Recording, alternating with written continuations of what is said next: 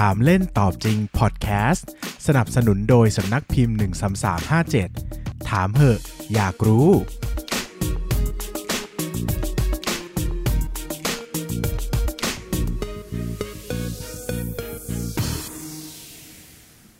สวัสดีครับ ยินดีต้อนรับเข้าสู่รายการถามเล่นตอบจริงพอดแคสต์รายการที่จะชวนทุกคนมาตั้งคำถามกันแบบเล่นๆ แต่หาคำตอบกันแบบจริงจัง วันนี้นะครับเราจะชวนทุกคนมาคุยกันใน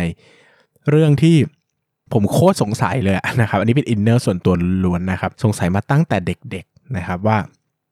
ทำไมคนในสมัยก่อนชอบลบกันจังเลยวะเคยสงสัยไหมนะครับทำไมมันลบกันอยู่เรื่อยๆ เดี๋ยวมอญก็ลบกับพม่า เดี๋ยวพม่าก็ลบกับไทย เดี๋ยวไทยก็ลบกับล้านนา เดี๋ยวล้านนาก็ลบกับอะไรไม่อยากใช้คำว่าอะไรอยุธยาอยุธยาลบกับปัตตานีเขมรลบกับเวียดนามทำไมทำไมทำไมลบทำไมรบกันเก่งจังเลยนะครับทำไมลบกันไม่หยุดเลยนะครับ ก็ต้องพูดด้วยอินเนอร์เจ้าแม่นาคีถ้าพูดด้วยนแบบเสียงแต่ว่าอยู่กันดีๆ ไม่ได้ใช่ไหมนะครับทำไมชอบรบกันจังเลยอะทำไมเฮ้ยจริง ๆ สงครามไม่น่าเป็นที่ทวินหานะครับ หมายถึงว่ามันไม่น่าจะเป็นสิ่งที่คนชอบอะเข้าใจไหมหมายถึงว่าเฮ้ยเราเป็นประชาชนอะเราเป็นไพร่อะนะครับถูกเกณฑ์ไปรบเนี่ยเราก็ไม่น่าชอบนะ หรือว่าตัวพระมหากษัตริย์เองนะครับ หรือว่าผู้นำประเทศเองอะรบกันก็ไม่น่าจะเป็นเรื่องดีนะครับ พระองค์ก็ต้องไปเสี่ยงในศึกสี่ยงในสงครามเหมือนกัน อาจจะต้องส่งลูกไปส่งอะไรไป ซึ่งก็มีความเสี่ยงที่จะเสียชีวิตนะครับ รวมไปถึงก็อาจจะโดนยึดเมืองโดนอะไรก็ได้ก็ได้นะครับทำไมถึงทำไมต้องรบกันนะครับ ซึ่งเวลาเราเรียนตั้งแต่เด็กเนี่ยเราจะถูกเราจะถูกสอนมาว่าการรบกันเนี่ยการตีหัวเมืองต่างๆเนี่ยมันคือการแสดงแสนยานุภาพ เออมันคือการแบบกราดิออสฉันยิ่งใหญ่ในโลกใบนี้นะฉันเป็นผู้ชนะสิบทิศนะครับ ฉันเป็นอโศกมหาราชนะครับ เธอต้องซีโรราบแก่ฉันนะครับ ซึ่ง จริงเหรอนะครับ ทุกคนคิดคือโอเคอะมันอาจจะคิดได้ถ้าเป็นยุคแบบบูเรงนองนะครับตะเบงชเวตี้ซัมติงนะครับยุคเอ่อยุคมังมหานรธาเงี้ยคือแบบยุคสมัยนั้นที่มันแบบพม่ากราดิออสมากๆยิ่งใหญ่ในโลกานี้มากๆ เออเข้าใจได้นะครับ แต่เฮ้ยมันเป็นอย่างนี้ทุกครั้งเลยเหรอ อย่าลืมว่าทำไมอย่างประเทศไทยไม่ใช่ประเทศไทยละทำไมอย่างอยุธยาเงี้ยมี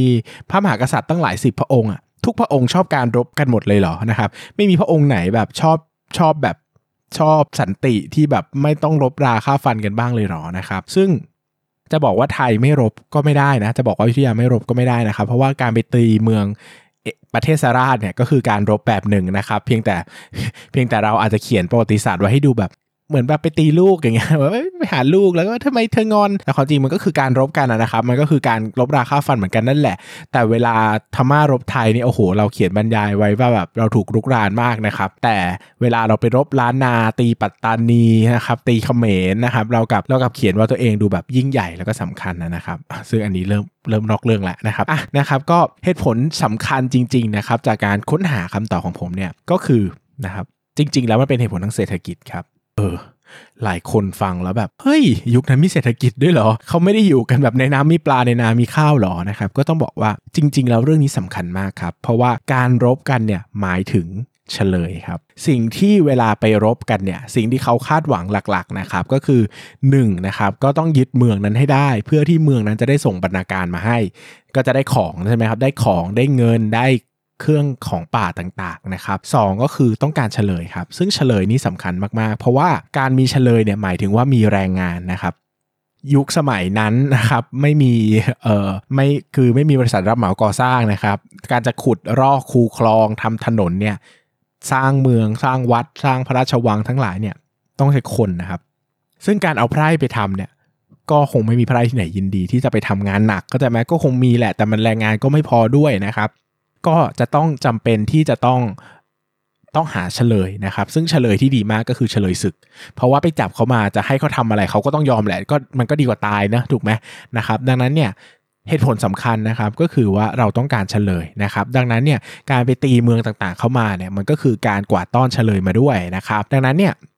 คำถามก็คือเฮ้ยแล้วยุคสมัยนั้นอะ คนมันน้อยขนาดนั้นเลยเหรอนะครับผมก็ไปสืบสืบทราบมาว่าสืบทราบก็คือการอ่านหนังสือนั่นแหละนะครับก็ในยุคประมาณต้นปี 2300 เนี่ยนะครับทางประเทศไทยเนี่ยนะครับเอาทางประเทศเลยนะที่ขอบเขตณปัจจุบันแต่ตอนนั้นยังไม่ได้เป็นไทยแบบทุกวันนี้นะก็ตีแบบทุกวันนี้นะครับก็มีประชากรสัก 3 3 ล้านคนเองอะเออสล้านคนเองอะเทียบกับทุกวันนี้ 70 กว่าล้านคนอะทุกวันนั้นมี 3 ล้านคนเองนะครับ ซึ่ง 3 ล้านคนอะการมีคนน้อยหมายถึงว่ามีภาษีน้อยนะครับ การมีคนน้อยหมายถึงการมีภาษีน้อย ซึ่งการจะมาพัฒนาประเทศชาติพัฒนาเมืองขยายศักยภาพกองทัพ แบบทำมาแบบปลูกข้าวทำถนนเนี่ยมันไม่มีนะครับ ดังนั้นเนี่ยเราก็จำเป็นจะต้อง ตีเมืองคนอื่นมา เพื่อไปกวาดต้อนเฉลยมาส่วนอีกข้อหนึ่งที่สำคัญมากนะครับก็คือการยึดทำเลสำคัญ เพราะว่าเมืองที่เป็นที่นิยมอย่างยิ่งยวดในในประวัติศาสตร์ไทยถ้าใครทราบจะเห็นว่าจะมีชื่อเมืองหนึ่งที่ขึ้นมาตลอดก็คือล้านนา อดีตก็คือแบบศรีนครพิงเชียงใหม่ของเรานั่นเองนะครับ ซึ่งทำไมล้านนาถึงเป็นที่นิยมเป็นอย่างยิ่งนะทำไมตรงกันข้ามแบบปัตตานีอะไรเงี้ยที่อยู่ด้านล่างนะครับ เออแบบ อะไรนะ เมืองสารพัดตามพอลลิง อย่างเงี้ยทำไมไม่ค่อยมีใครพูดถึงทำไมล้านนาถือเป็นที่ที่ยอดเยี่ยมเสมอนะครับ ต้องอธิบายอย่างนี้ว่าล้านนาเป็นทำเลที่ดีมากในอดีตนะครับอดีตไม่ชอบทะเลนะครับ จริง ๆ แล้วทะเลเนี่ยเป็นทำเลสำคัญก็ต่อเมื่อเรามีการเคลื่อนย้ายคนระหว่างประเทศแล้ว ก็คือมีเรือสำเภา มีการค้าขายระหว่างประเทศอันนี้ดีนะครับ แต่ในยุคปกติที่สมัยก่อนนะยุค 2,300 อย่างเงี้ยนะครับ มันก็เป็นยุคที่โอเคอะ ไม่ใช่ผมไม่ได้พูดถึง 2,300 ผมพูดเก่าไปมันก็คือยุคอยุธยาอย่างเงี้ยนะครับ ก็ยุคแบบ 2,200 หรือ 2,000 2,100อย่างเงี้ยนะครับ ก็เป็นยุคที่การเดินทางระหว่างประเทศด้วยเรือเนี่ยมันไม่ได้เฟื่องฟูนะครับ ดังนั้นทำเลที่เป็นแม่น้ำหรือว่าทำเลที่เป็นทำเลที่เป็นแม่น้ำใช้เพาะปลูกทำเลที่เป็นทะเลเนี่ยใช้เดินทางค้าขายนะครับ แต่ทำเลที่เป็นป่าเนี่ยเป็นที่นิยมมาก เพราะว่าการเข้าป่าคือการหาของป่านะครับ แล้วก็นำมาเป็นสเสบียงนำมาใช้ นำมาใช้เป็นแร่ธาตุอะไรเงี้ยนะครับรวมไปถึงของป่าเหล่านี้สามารถส่งเป็นเครื่องราชบรรณาการได้ ก็ก็เออใช้คำว่าเครื่องราชบรรณาการได้ไหมนะ ก็ส่งไปให้จีนอะเอาแปลง่ายๆนะครับก็เราก็จะขนใส่เรือสำเภาไปใช่ไหมครับส่งไปให้จีน หลายคนงงว่า เฮ้ย ส่งให้เขาทำไมอะหาแทบตายหลายโอ้ยเราจะเห็นประวัติศาสตร์ว่าโอ้ยคนไทยชอบขนเอ่อเครื่องราชบรรณาการไปให้แบบราชวงศ์จีนนะไปเป็นเรือสำเภาเลยขนไปเต็มเอียดทำไมเขาชอบไปกันจังเลยไป แล้วมันดียังไงอะเอาของไปให้เขาแล้วมันได้อะไรขึ้นมานะครับ หลายคนจะงงอย่างงงครับ เพราะว่าความจริงแล้วการขนของไปอะ จีนเขาไม่ได้รับเฉยๆนะครับ มันเป็นชาติมหาอำนาจใช่ไหมจีนนะตอนนั้นมันยิ่งใหญ่มากค่สิ่งที่เขาทำก็คือเขาขนของลง แล้วก็ขนของคืนเข้ามาในเรือให้เต็มเท่า ๆกันนะครับ รวมไปถึงบางทีอาจจะเติมของให้มามากไปอีกด้วย เช่น เราไปกัน 3ลำใช่ไหมครับลำเดียวที่เอาของไปอีก 2ลำก็เป็นลำคนไปว่างๆเนี่ยหรือจีนก็อาจจะให้มาเลย 3ลำเต็มๆนะครับโชว์แสนยานุภาพของความร่ำรวยนะครับ ซึ่ง โคตรเป็นธุรกิจที่คุ้มเลยครับ อดีตนี่คือประเทศไทยมีอยู่ช่วงหนึ่งอะคือจีนบอกว่าถ้าจะสวรรค์สวามิภักดิ์เนี่ยให้3 3 ปีไปครั้งไทยไปทุกปีนะครับ ไปจนราชวงศ์จีนต้องเอ่ยปากว่าพอมาแค่ปีละครั้งก็พอนะครับ ก็มันก็เป็นเรื่องของเศรษฐกิจ แล้วก็เป็นเรื่องของปากท้องของประชาชนในยุคนั้นด้วยนะครับ ซึ่งเราไม่ค่อยพูดถึงกันเลยเนอะนะครับ เราไม่ค่อยเห็นภาพประวัติศาสตร์ที่พูดถึงเรื่องราวของการ มองเศรษฐกิจอะมองเมืองมองประเทศในมุมเศรษฐกิจ แล้วมองแต่มุมเป็นรัฐศาสตร์ มองในมุมของความเป็นประวัติศาสตร์ แต่พอเป็นเรื่องของเศรษฐศาสตร์มันหายไปนะครับ ซึ่งมันก็เป็นที่มาเนี่ยแหละครับ ที่เราไม่ค่อยเข้าใจว่าเฮ้ย เราไปเกณฑ์เชลยมาทำไมวะ ไปตีเมืองเขาแทบตายเอาเชลย แบบเอาลูกเขามาเลี้ยงเอาเมี่ยงเขามาอมอีกไม่รู้จะแบบปฏิวัติขึ้นมาวันไหนสมมติรวมแรงรวมใจกันได้นะครับคำตอบคือเราต้องการแรงงานเชลยเหล่านี้ครับดังนั้นเนี่ยช่วงหนึ่งของประวัติศาสตร์ไทยที่มีคนจีนเข้ามามากๆ นั้นก็เป็นนโยบายของไทยเหมือนกันนะ ที่ต้องการประชากรเพิ่มมากขึ้น เราก็เลย smell welcome มากนะครับ smell welcome นี่เป็นตลกนะครับเราก็เลย welcome มากกับการที่จะให้คนต่างๆ มาตั้งรกรากในประเทศไทย ไม่ว่าจะเป็นคนลาว คนเขมรคนมอญคนจีนมาเลยนะครับเวลคัมมาก มาช่วยกันทำมาหากินแล้วก็ส่งภาษีให้รัฐนะครับ แล้วก็หลายคนไม่มีงานทำก็มารับจ้างรัฐทำงานหนักๆ ซึ่งพวกนี้ก็ถือว่า ดีมากนะครับ บางบางช่วงบางตอนเนี่ยโอ้โหคนหลั่งไหลเข้ามาในกรุงเทพเยอะมากนะครับ เพราะว่าประเทศเขาบางทีอาจจะมีความไม่สงบเนะประเทศไทยก็อาจจะสงบมากกว่า ก็เลยเลือกที่จะมาตั้งรกรากอยู่ที่นี่นะครับแล้วก็ทำธุรกิจซึ่งประเทศไทยก็เวลคัมมากครับเพราะเราต้องการคนจ่ายภาษีนะคนมาเยอะๆก็ดีการทำมาค้าขายจะได้ดีขึ้นนะครับจะได้เกิดการขยายตัวของระบบเศรษฐกิจนะครับซึ่งนี่ก็เป็นเหตุผลสำคัญ แล้วก็เป็นต้นต่ออีกอย่างหนึ่งที่ไม่ค่อยมีใครพูดถึงเนาะเพราะว่ามันอาจจะไม่ดูโรแมนติกในเชิงรัฐศาสตร์ว่าไปตีเมืองเขาเพื่อที่จะแบบเอาเฉลยเขามานะครับ หรือว่าไปทำเรื่องราวที่จะจะสร้างเขาเรียกว่าอะไรล่ะ สร้างสภาพเศรษฐกิจให้มันดียิ่งขึ้นนะครับ ซึ่งในความจริงแล้วมันก็มันก็เป็นอย่างนั้นแหละนะครับ ก็มีหลักฐานมากมายว่าเราเกณฑ์เฉลยมาเพื่อเพื่อใช้ในการทำ ในการทำงานหนักนะครับ ซึ่งวันนี้ก็จะพูดเพิ่มเติมนิดนึงนะครับ ว่าจริง ๆ แล้วเวลาเราเกณฑ์เราเราเราเราเราเกณฑ์เฉลยมาเนี่ยนะครับ สิ่งที่เกิดขึ้นก็คือจะต้องจับมาเป็นทาสนะครับทาสนะครับก็หลักๆเนี่ยนะครับก็จะมีเอ่อทาสเฉลยนะครับ ที่กวาดเกิดจากการกวาดต้อนมานะครับ แล้วก็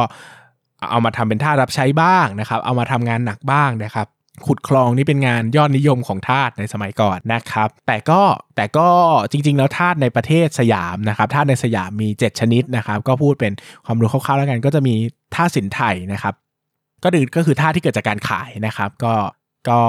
เช่นพ่อแม่ขายบุตรสามีขายภรรยานะครับหรือขายตัวเองก็ได้แบบไม่มีเงินแล้วนะครับ สมมุติว่าแต่ก่อนเนี่ยสมมติว่าใครไปติดการพนันอย่างเงี้ยนะครับ ก็ขายลูกขายเมียชดใช้หนี้ก็ได้นะครับ หรือว่า ขายตัวเองก็ได้เพราะว่าแบบไม่มีจะกินแล้วนะครับ อยู่ไปไม่รอดไปเป็นทาสเขาดีกว่าอย่างน้อยทำงานหนัก แต่ก็มีเงินกินนะครับ อันนี้ก็สามารถถ่ายได้ถ้ามีเงินไปคืนแต่ส่วนใหญ่ก็ไม่ก็ไม่มีหรอกเนาะเป็นทาสเขาจะไปเก็บเงินจากไหนใช่ไหมนะครับอันที่ 2 คือทาสในเรือนเบี้ยนะครับทาสในเรือนเบี้ยก็คือทาสของลูกที่เกิดจากแม่ที่เป็นทาสนะครับถ้าเป็นทาสสินไทยเนี่ยยังไถ่ตัวเองได้เนาะแต่ถ้าเป็นทาสในเรือนเบี้ยเนี่ยไถ่ตัวเองไม่ได้นะครับถือว่าเป็นสินทรัพย์ที่เกิดขึ้น ในช่วงที่เป็นทาสไปแล้วนะครับก็ต้องเป็นของเจ้าของนะครับทาสที่ได้รับมาจากมรดกก็คืออสมมติว่าพ่อแม่มีทาสนะครับพ่อแม่พ่อแม่ตายก็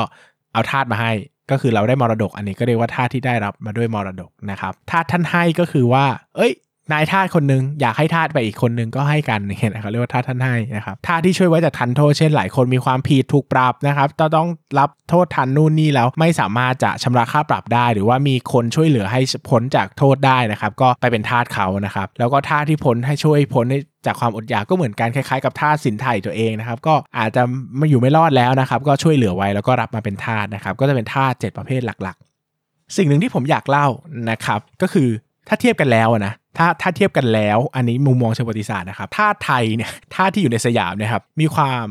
สุขสมบูรณ์มากกว่าท่าที่อยู่ฝั่งอเมริกาหรือฝั่งแอฟริกาพวกนี้นะครับทาเหล่านั้นเนี่ยเป็นทาแบบทรูริทานะครับ คือเอามาเพื่อที่จะทำงานจริงๆอะ่ะอย่างตอนนั้นอะ่ะที่เป็นเรื่องราวที่น่ากลัวที่สุดก็คือการเอาทาผิวดำไปไปพวกตัดอ้อยนะครับ ก็คือเอาไปตัดอ้อยนั่นแหละ เพราะว่า สมัยนั้นมันมีพวกมาเรียเยอะนะครับ แล้วก็ไม่มียารักษา ดังนั้นเนี่ยอ้อยเนี่ยมันมันเป็นอาชีพที่การตัดอ้อยเนี่ยเป็นอุตสาหกรรมที่ใหญ่โตมาก เพราะว่ามันเอามาทำเป็นน้ำตาลนะครับ ซึ่งเป็นแบบอุตสาหกรรมหลักของโลกใบนี้นะครับ แต่คนที่ทำอะมันเสี่ยงมากเพราะว่าต้องไปถูกอะไรกัดก็ไม่รู้ไม่รู้จะตายหรือเปล่านะครับ ก็จับทาสไปทำนะครับ ซึ่งก็จะเป็นเรื่องราวที่เกิดขึ้นเยอะมากในอเมริกาฝั่งใต้นะครับ อย่างที่เราทราบกันว่าเกิดสงครามกลางเมืองขึ้นระหว่างอเมริกาเนื้อฝั่งฝั่งฝั่งเหนือ บอกว่าอยากจะเลิกทาสฝั่งใต้บอกว่าจะ เราจะเก็บระบบธาตุไว้นะครับ ซึ่งอันนี้แหละก็เป็นเรื่องราวที่เกิดขึ้นนะครับ ว่าจริง ๆ แล้วฝั่งอเมริกาเนี่ยธาตุเนี่ยคือเขาจับไปทำงานหนักจริง ๆ นะครับ ตายเป็นตายทิ้งเป็นทิ้งนะครับ แต่ฝั่งไทยเนี่ยก็นักนักประวัติศาสตร์ก็บอกว่าธาตุฝั่งไทยเหมือนธาตุเอาไว้แบบแสดงแสนยานุภาพมากกว่า คือแบบ เราเคยจะเห็นละครใช่ไหมละครที่ที่แบบบ้านหลังหนึ่งมีเจ้าอยู่ประมาณแบบ สามสี่คนอะ่ะแล้วก็มีทาสประมาณ 30 คนอะ่ะคือจริงๆแล้วอะ่ะพอเอามาแบ่งงานกันจริงแล้วคือทาสก็ไม่ได้ทำงานหนักขนาดนั้นอันนี้ในเชิงประวัติศาสตร์นะครับก็เล่าว่าจริงๆแล้วทาสเนี่ยถ้าไม่ได้ถ้าไม่ได้เคาะหามยามร้ายเจอนายที่แย่จริงๆอะนะครับ ก็ถือว่าเป็นเป็นอาชีพที่เรียกเป็นอาชีพได้ไหมนะ เป็นสถานะที่ก็ไม่ได้แย่เท่ากับทาสที่อยู่ในประเทศอื่นอะเพราะว่าอย่างน้อยก็มีงานทำมีอาหารให้กิน มีบ้านให้อยู่อะไรเงี้ยนะครับ ซึ่งโดยภาพรวมแล้วอะมันก็จะดี เหมือนกันนะ ถ้าเทียบกับยุคสมัยที่มันไม่ได้มีอาชีพรองรับคนจำนวนมากแบบทุกวันนี้นะครับ คือสมัยก่อนอะถ้าไม่ได้เกิดมาในครอบครัวที่ร่ำรวยนะครับก็ก็อยู่แทบไม่ได้นะครับ ซึ่งเอ่อจะบอกจะบอกอย่างนี้นะครับว่าไพร่สมัยก่อนเนี่ยก็ไม่ได้ดีกว่าท่าสนักนะครับ หลายคนจะเข้าใจโอ้ไพร่นี่ดีเนาะนะครับ แต่ก็จะบอกว่าไพร่เนี่ยก็ไม่ได้อยู่ในสถานะทาสแล้วก็ไม่ได้อยู่ในสถานะเจ้าขุนมูลนายนะครับ มีมีแบบมีความอิสระในการประกอบอาชีพได้ตั้งบ้านเรือนได้นะครับ มีศักดินาไม่เกิน 25 ไร่นะครับท่านั้นถ้าถ้าเห็นใครเปรยว่าเมื่อไหร่ฉันฉันศักดินาจะเกิน 25 ไร่สักทีก็แปลว่าเขายังเป็นไพร่อยู่นั่นเองนะครับซึ่งไพร่เนี่ยถึงแม้ว่าจะเป็นไพร่แต่ก็ไม่ได้เป็นอิสระอย่างที่หลายคนทราบนะครับเนื่องจากยังมีกฎหมายเกณฑ์แรงงานนะครับซึ่งกฎหมายเกณฑ์แรงงานเนี่ยก็เราจะเคยได้ยินเรื่องเดือนเว้นเดือนเนอะก็คือเข้าไปทำงานเดือนหนึ่งแล้วก็หยุดเดือนหนึ่งนะครับทำงานวนไปอย่างนี้นะครับก็จะมีไพ่หลวงนะครับไพ่หลวง ก็คือต้องทุกชายทุกคนต้องไปเกณฑ์แรงงานกับ หลวงนะครับ ก็คือไปไปเกณฑ์แรงงานกับราชการนะครับ แล้วก็ถ้าถ้าจะไม่เกณฑ์แรงงานอะก็ต้องไปหาเงินหรือว่าหาสิ่งของมาทดแทนการเกณฑ์แรงงานได้เรียกว่าไพ่สวยนะครับสวยก็เลยจริง ๆ แล้วสวยในอดีตไม่ใช่เป็นคำแง่ลบนะครับ ก็อาจจะเป็นเหตุผลหนึ่งที่สวยเติบโตบ้างในไทย เพราะว่าก็คือเอาเงินไปซื้อ ไถ่ตัวเองมาจากราชการนะครับ อีกอย่างหนึ่งที่เจอก็คือไพร่สม ไพร่สมเนี่ยก็เป็นไพร่ที่ขึ้นอยู่กับเจ้าขุนมูลนายต่างๆนะครับ เหมือนเป็นกองกำลังของเขาก็ทำงานอยู่กับเขาอะไรเงี้ยนะครับ ซึ่งตัวของตัวของพระมหาเอ่อตัวของเจ้าขุนมูลนายเนี่ยนะครับ ก็ก็ ลักษณะมันคล้ายทาสมากเลยนะเอาถ้าพูดกันจริงๆนะครับก็คือขึ้นตรงกับเจ้านายนี่แหละ แล้วเจ้านายเนี่ยก็ถ้าได้รับพระราชทานมาจากพระมหากษัตริย์เนี่ยก็ก็แค่ดูแลนะครับ แต่ถ้าบางทีเราเปิดรับเพิ่มเองนะครับ ก็ต้องเหมือนจ่ายสวยแทนแทนไพร่เหล่านั้นด้วยนะครับ หลาย ๆ คนเนี่ยที่ไม่อยากจะไม่อยากทำงานเป็นไพร่หลวงเพราะบางทีต้องสร้างทำงานหนักขุดลอกคูคลอง แบบอะไรทำงานแบบทำงานจากส่วนกลางอะก็จะหนีมาเป็นไพร่สมแทนนะครับ ก็คือไปอิงแอบกับเจ้าขุนบุญนายต่าง ๆ แล้วก็ให้เขาจ่ายค่าสวยให้นะครับ แล้วก็มาอยู่ชิวๆในบ้านเจ้านายเหล่านี้ดีกว่านะครับ ก็ชีวิตก็ไม่ได้ลำบากเท่านั้นนะครับ แต่ก็ก็ลำบากแหละนะครับ แต่ก็จะไม่ลำบากเท่าไพร่หลวงโดยตรงนะครับ ซึ่งลักษณะของไพร่หลวงเนี่ยก็เป็นรากฐานสำคัญของระบบประวัติศาสตร์ไทยนะครับ เพราะว่าจริงๆ แล้วถ้าเปรียบเทียบกันแล้วนะครับ ต้องยอมรับว่าในสังคมไทยเนี่ยสตรี เพศหญิง สตรีก็ต้องเพศหญิงดิสตรีหรือเพศหญิงเนี่ยมีบทบาทค่อนข้างสังคม มีมีบทบาทค่อนข้างจะสำคัญในประเทศมากนะครับโดยเฉพาะในกลุ่มคนทั่วไปก็คือเป็นระบบไพร่โดยทั่วไปนะครับเพศหญิงเนี่ยจะสำคัญมาก เพราะว่าเพราะว่าระบบไพร่หลวงที่เกณฑ์ผู้ชายไปทำงานเนี่ยไม่เปิดโอกาสให้ผู้ชายเนี่ยสามารถมีฐานะในเชิงเศรษฐศาสตร์ได้ หมายถึงว่าทำงานหนึ่งไป เกณฑ์แรงงานมา 1 เดือน ซึ่งไม่ได้เงินนะอยากคือต้องเข้าใจด้วยว่าการไปทำงานให้หลวงเนี่ยคุณไม่ได้เงินนะเป็นหน้าที่ก็ไปทำงานมา 1 เดือนใช่ไหมทำงานเสร็จกลับมาอยู่บ้าน 1 เดือนจะทำอาชีพอะไรค้าขาย 1 เดือนยังไม่ทันจะมีลูกค้าแบบขาประจำเลยก็ต้องไปเกณฑ์อีกแล้วนะครับซึ่งไอ้ไอ้ระบบแบบนี้เนี่ยมาทำให้ผู้ชายในสมัยอดีตอะไม่สามารถมีงานมีการเป็นเรื่องเป็นราวได้ครับก็ต้องไปไปเกณฑ์แรงงานเป็นหลักให้กับให้กับรัฐบาลนะครับให้กับรัฐข้าราชการนะครับ ก็สิ่งที่เกิดขึ้นก็คือผู้หญิงเนี่ยก็จะกลายเป็น เสาหลักของครอบครัวนะครับก็ต้องทำมาหากินเลี้ยงลูกเลี้ยงเต้าหาเงินให้ผัวนะครับสมัยก่อนเราก็จะเจอบรรยากาศผัวที่ชอบอยู่บ้านนะครับแล้วก็กินเหล้าตีไก่นะครับเข้าบอร์ดการพนันไม่ค่อยทำมาหากินนะครับซึ่งไม่แปลกเพราะว่าสภาพสังคมไทยมันเอื้อให้มันเป็นแบบนั้นอะก็คือลักษณะการเกณฑ์แรงงานแบบเดือนเว้นเดือนเนี่ยมันสุดท้ายแล้วมันทำให้คนไม่สามารถลงหลักปักฐานในอาชีพที่อย่าง ได้อย่างชัดเจนแน่แน่น แล้วก็เป็นจริงเป็นจังอะนะครับ นี่ก็เป็นอีกเหตุผลหนึ่งที่ทำให้ผู้หญิงนะมีบทบาทค่อนข้างจะสำคัญในเชิงของความเป็นความมีตัวตนอยู่ในหน้าประวัติศาสตร์ระระระดับประชาชนทั่วไปนะครับ เพราะว่าจริงๆแล้วผู้หญิงค่อนข้างเป็นแรงงานสำคัญเลยโดยเฉพาะระบบการค้าขายตลาดซื้อขายแลกเปลี่ยนเนี่ยผู้หญิงจะเป็นแม่ค้าเนี่ยเป็นจะมีแบบ มึงจะเหมือนอย่างที่เราพูดกันว่าผู้หญิงจะมีสกิลความเป็นแม่ค้าโดยธรรมชาตินะผู้หญิงไทยเพราะว่าจริงๆแล้วผู้บรรทุกอาจจะมาถูกหล่อหลอมด้วยประวัติศาสตร์มานานมากว่าเขาต้องทำมาหากินนะไม่งั้นเขาจะเลี้ยงลูกยังไงถูกต้องไหมครับ เพราะว่าผู้ชายไม่ได้มีอาชีพที่หนักแน่นแล้วก็เป็นเป็นเป็นการเป็นไพร่เนี่ยมันไม่ได้หาเงินได้นะครับ ก็ผู้หญิงก็ต้องรับบทหนัก ซึ่งมันจะค่อนข้างแตกต่างกับฝั่ง นู้นอะฝั่งอเมริกาหรือฝั่งยุโรปที่ผู้หญิงเนี่ยในสมัยก่อนเขาทำอยู่บ้านเนี่ยครับแล้วผู้ชายก็ไปทำงานอะไรเงี้ยมันก็มันก็เหมือนลักษณะสังคมในปัจจุบันมันเลยมีเรื่องของความเฟมินิสต์ที่ต้องลุกขึ้นมาต่อต้านกันมากกว่า ในขณะที่ประเทศไทยระบบการเกณฑ์แรงงานมันเป็นแบบนี้นะครับก็เลยทำให้ลักษณะสังคมมันเป็นอีกแบบหนึ่งซึ่งไม่เหมือนกันนะครับ จริง ๆ แล้ว จริง ๆ แล้วคนที่ผู้หญิงที่น่าสงสารและถูกกดขี่ที่สุดในหน้าประวัติศาสตร์คือ ลูกคนรวยครับ ลูกคนรวย ลูกเจ้าขุนมูลนายนะครับ เพราะว่า ในอดีตเนี่ยการเชื่อมสัมพันธไมตรีหลักๆเนี่ยคือการส่งการไปแต่งงานนะก็คือส่งลูกไปเป็นบรรณาการบ้างนะครับ ส่งลูกไปเป็นเฉลยบ้างนะครับ ส่งลูกไปแต่งงานกับเมืองนู้นเมืองนี้เชื่อมสัมพันธมิตรกันนะครับ ซึ่งซึ่งถามว่าเลือกได้ไหมคือเลือกไม่ได้นะครับ ดังนั้นในหน้าประวัติศาสตร์แล้วเนี่ยบทบาทผู้หญิงที่น่าสงสารที่สุดกับไม่ใช่ผู้หญิงที่เป็นผู้หญิงเพลนไพร่อะคือไม่ใช่สามัญชนนะคือคนที่น่าสงสารคือคนที่อยู่ในระดับที่สูงขึ้นมาหน่อยที่เขาใช้เรื่องการแต่งงานหรือเรื่องการผูกพันทางเพศอะเป็น เป็นเครื่องมือหนึ่งในการสร้างสัมพันธไมตรีนะครับดังนั้นเนี่ยก็เป็นอีกหน้าประวัติศาสตร์หนึ่งที่ แต่อันนี้ค่อนข้างจะตรงกันกับฝั่งยุโรปนะเพราะว่าถ้าไปอ่านประวัติศาสตร์ยุโรปเนี่ยไปอ่านพระเจ้าหลุยที่ 14 15 16เนี่ยก็ประมาณนี้แหละครับก็ส่งลูกไปแต่งงานกับประเทศนู้นส่งลูกไปแต่งงานกับประเทศนี้ เป็นเครือเครือญาติกันไปมาชิงสมบัติมีประเทศหนึ่งกษัตริย์ตายปรากฏฝรั่งเศสเข้าไปจะลบด้วย เพราะว่าจะไปแบบว่าเขาเรียกว่าอะไรล่ะ จะไปอ้างสิทธิ์ในการ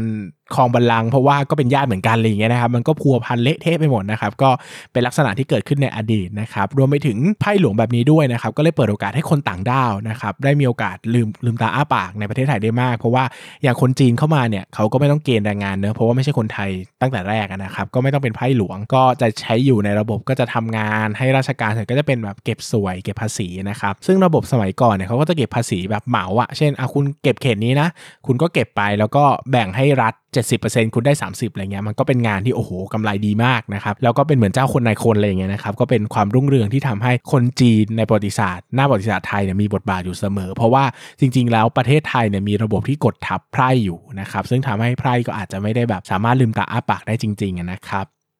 ก็ภาพทั้งหมดเนี่ยเป็นเรื่องภาพของเศรษฐกิจไทยในอดีตที่พูดถึงน้อยมากนะครับ คือคนพูดถึงประวัติศาสตร์กันเยอะอะพูดถึงตอนนั้นเกิดอย่างนั้นตอนนี้เกิดอย่างนี้แต่พูดถึงหน้าประวัติศาสตร์ที่เป็นเรื่องราวของสามัญชนจริง ๆเขาอยู่กันยังไงเขากินยังไงเขาใช้ชีวิตแบบไหนอะมันน้อยมากนะครับไม่ค่อยมีใครพูดถึงเลย เพราะว่ามันกลายเป็นเรื่องที่เหมือนอยู่ในเมืองลับแลนะครับเพราะว่าจริงๆแล้วพระราชพงศาวดารชื่อก็บอกว่าพระราชนะครับมันเป็นเรื่องราวของชนชั้นปกครองเป็นหลักนั้นประวัติศาสตร์เวลาถูกเล่ามาเนี่ยมันไม่ถูกเล่าในมุมมองของสามัญชนนะครับมันถูกเล่าในมุมมองของประวัติศาสตร์นั้นถ้าจะอ่านหนังสือที่เป็นเรื่องราวของ สามัญชนเนี่ยต้องไปตีความผ่านพระราชพงศาวดารอีกทีนึง หรือว่าต้องไปอ่านบันทึกของชาวต่างชาติอีกทีนึงนะครับ ซึ่งค่อนข้างจะหายากมากนะครับ ก็แนะนำหนังสือปิดท้ายตอนนี้หน่อยนะครับหนังสือที่แนะนำก็ชื่อว่าเศรษฐกิจการเมืองไทยสมัยกรุงเทพนะครับ เขียนโดยคริสเบเกอร์และผาสุก พงษ์ไพจิตร ซึ่งสองคนนี้ต้องบอกว่าขึ้นหิ้งมากนะครับ ในเรื่องของการเป็นนักประวัติศาสตร์ ก็ใครสนใจไปอ่านได้หนามาก 500 หน้า A4 เนื้อหานี่แน่น เอี้ยดทุกบรรทัด ใครชอบเศรษฐศาสตร์เล่มนี้ได้ ใครชอบประวัติศาสตร์คูณ 2 เลยครับ เพราะว่าคุณจะได้ทั้งประวัติศาสตร์และเศรษฐศาสตร์ในเล่มเดียวกัน แล้วการันตีว่าเป็นเรื่องราวที่ไม่ได้หาอ่านได้ง่าย แล้วก็เปิดสมองมากหลาย ๆ อย่าง ระบบไพร่ ระบบทาสระบบการเกณฑ์แรงงาน ระบบเศรษฐกิจทั้งหลายทั้งแหล่ที่เกิดขึ้น เล่มนี้เล่าละเอียดมากครับ แล้วก็เล่ายาวมาจนถึงยุคของนายก รัฐมนตรียุคหลังๆด้วยนะครับอะสำหรับวันนี้ก็ครบถ้วนกระบวนความตามที่อยากเล่าแล้วสำหรับถามเล่นตอบจริงพอดแคสต์ก็คงต้องปิด episode นี้ไว้ที่วันนี้นะครับ ขอบคุณมากครับ ครั้งหน้าผมจะกลับมาตั้งคำถามพิลึกพิลั่นอะไรอีก อย่าลืมกลับมาหาคำตอบได้ใน ถามเล่นตอบจริงพอดแคสต์